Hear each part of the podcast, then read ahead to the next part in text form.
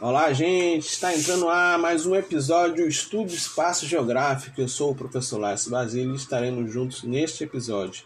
E o assunto que iremos discutir hoje é sobre a hidrografia do Brasil. Venha comigo!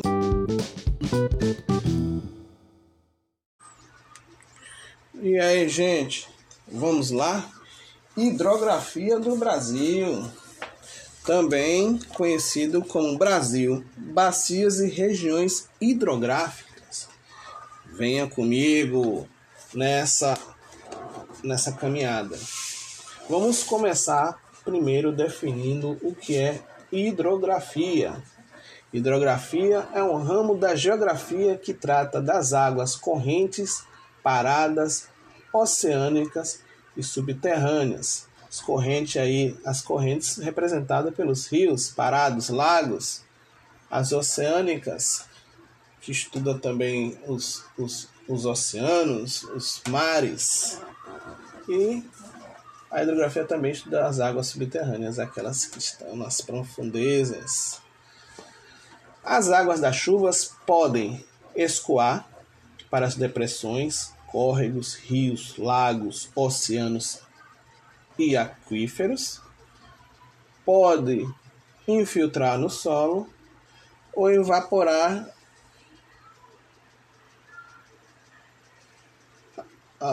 nos corpos d'água ou evaporar também no processo quando a água da chuva está caindo. O ciclo da água. O ciclo da água, também chamado de ciclo hidrológico, ocorre por meio das mudanças dos estados físicos e da movimentação da água pelos seres vivos e pelo ambiente.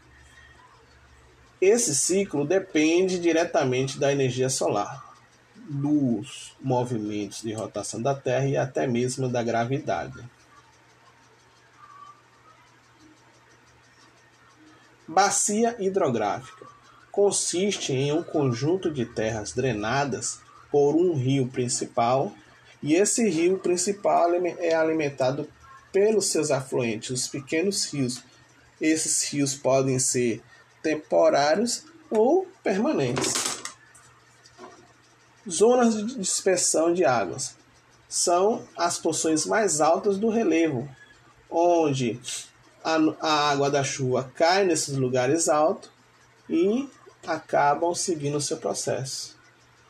Então, esses relevos mais altos podem ser as serras, as colinas, os morros, as montanhas, etc. Quando vai cair em montanhas, cai em forma de neve. E bacia hidrográfica significa bacia de capacitação ou captação de água da chuva. As bacias hidrográficas brasileiras. Todos os rios brasileiros, com exceção do Amazonas, possuem um regime pluvial simples, ou seja, através da água da chuva. O do Amazonas vem também das cordilheiras mais altas, lá como a gente vai analisar daqui a pouco. A rede hidrográfica brasileira apresenta, dentre outras, as seguintes características: drenagem exorreica, ou seja, ela deságua, os rios brasileiros deságua no oceano, predomínio de rios de planalto e predomínio de foz do tipo estuário.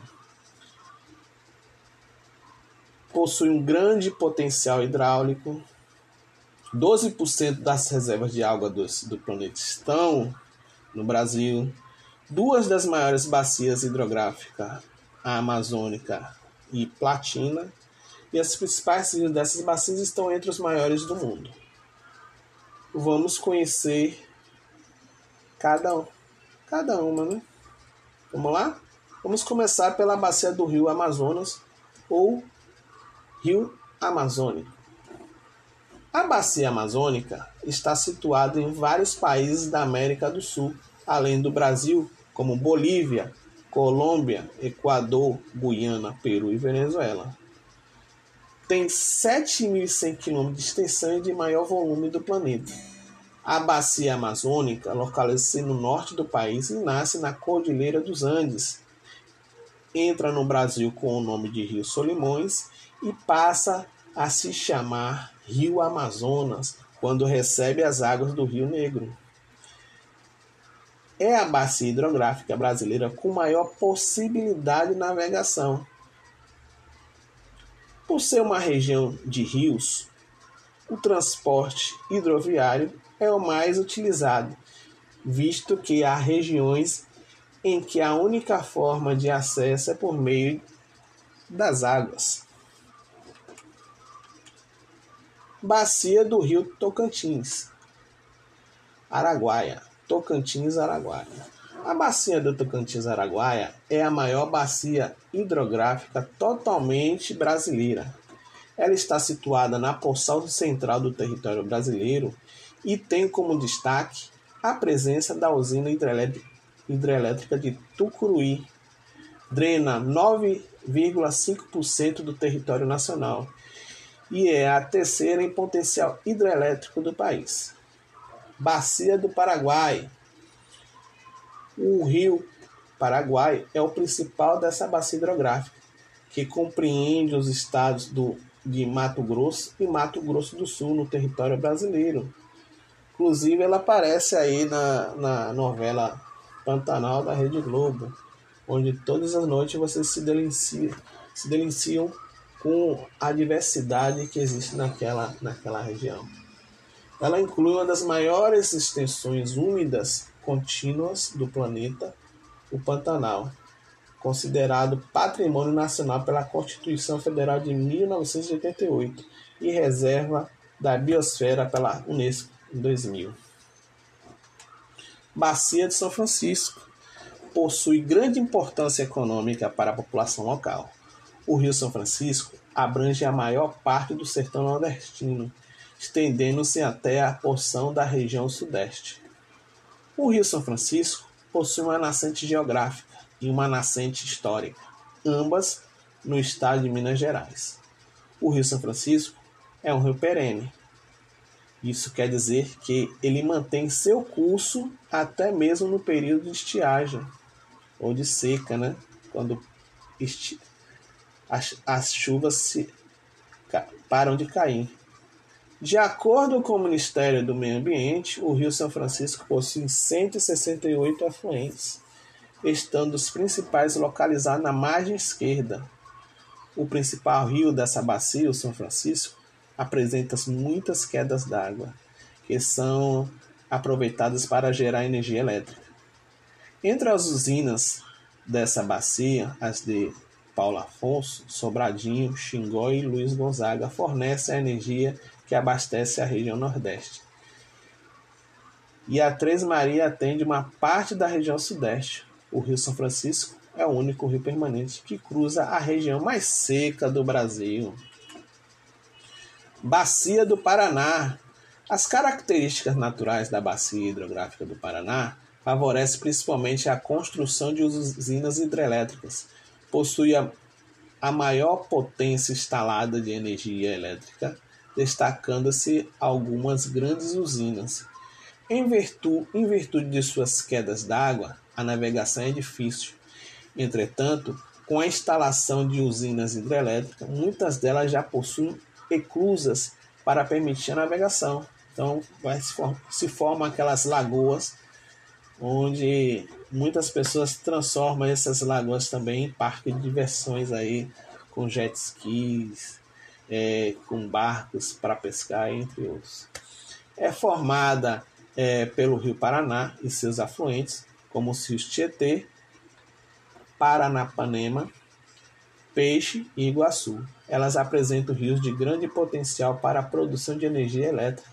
Dezenas de hidrelétricas foram construídas na área dessa bacia. A principal delas é a usina de Itaipu. Bacia Atlântico Sul. A bacia ao norte inicia-se ao norte, no próximo à divisa dos estados de São Paulo e Paraná, e se estende até o Arroio Chuí, ao sul. Possui uma área total de 185.856 km², o equivale a 2% do país. A Bacia do Uruguai marca a divisa entre os estados de Santa Catarina e Rio Grande do Sul, e também entre o Brasil e a Argentina, e entre o Uruguai e a Argentina. Apresenta potencial para a geração de energia elétrica e navegação. Atlântico Nordeste Ocidental, situada basicamente no Maranhão e numa pequena porção oriental do estado do Pará, sua área é de 254.100 km², cerca de 4,3% da área do Brasil, sendo que 9% dessa área pertencem ao estado do Pará e o restante 90% ao estado do Maranhão. Bacia do Atlântico Nordeste Oriental, área de 287.348 km, o equivalente a 3% do território brasileiro. 21,6 milhões de pessoas habitam nessas bacias, o que representa 12,7% da população do país. A Bacia do Parnaíba é, hidrologicamente, a segunda mais importante da região Nordeste. Sua região hidrográfica é a mais extensa dentre as 25 bacias da vertente Nordeste e abrange o estado do Piauí e parte dos estados de Maranhão e Ceará. Bacia do Atlântico Leste contempla as capitais dos estados de Sergipe e da Bahia, alguns grandes núcleos urbanos e um parque industrial significativo estão aí inseridos, parcial ou integralmente. 526 municípios. A região tem uma área de 374.677 km², equivale a 4% do território brasileiro. E a Bacia do Atlântico Sudeste tem 229.972 km de área, o equivalente a 2,7% do país. Os seus principais rios são Paraíba do Sul e o Doce. Além desse, a região hidrográfica também é formada por diversos e pouco extensos rios que formam as seguintes bacias: São Mateus, Santa Maria, Reis Magos, Benevente, Itaboapana, Itapemirim, Jacu, Ribeira e litorais do Rio de Janeiro e São Paulo. É isso, gente.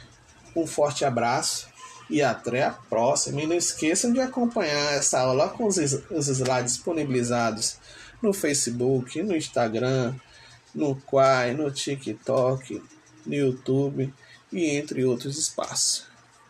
Valeu, gente. Um forte abraço e até mais.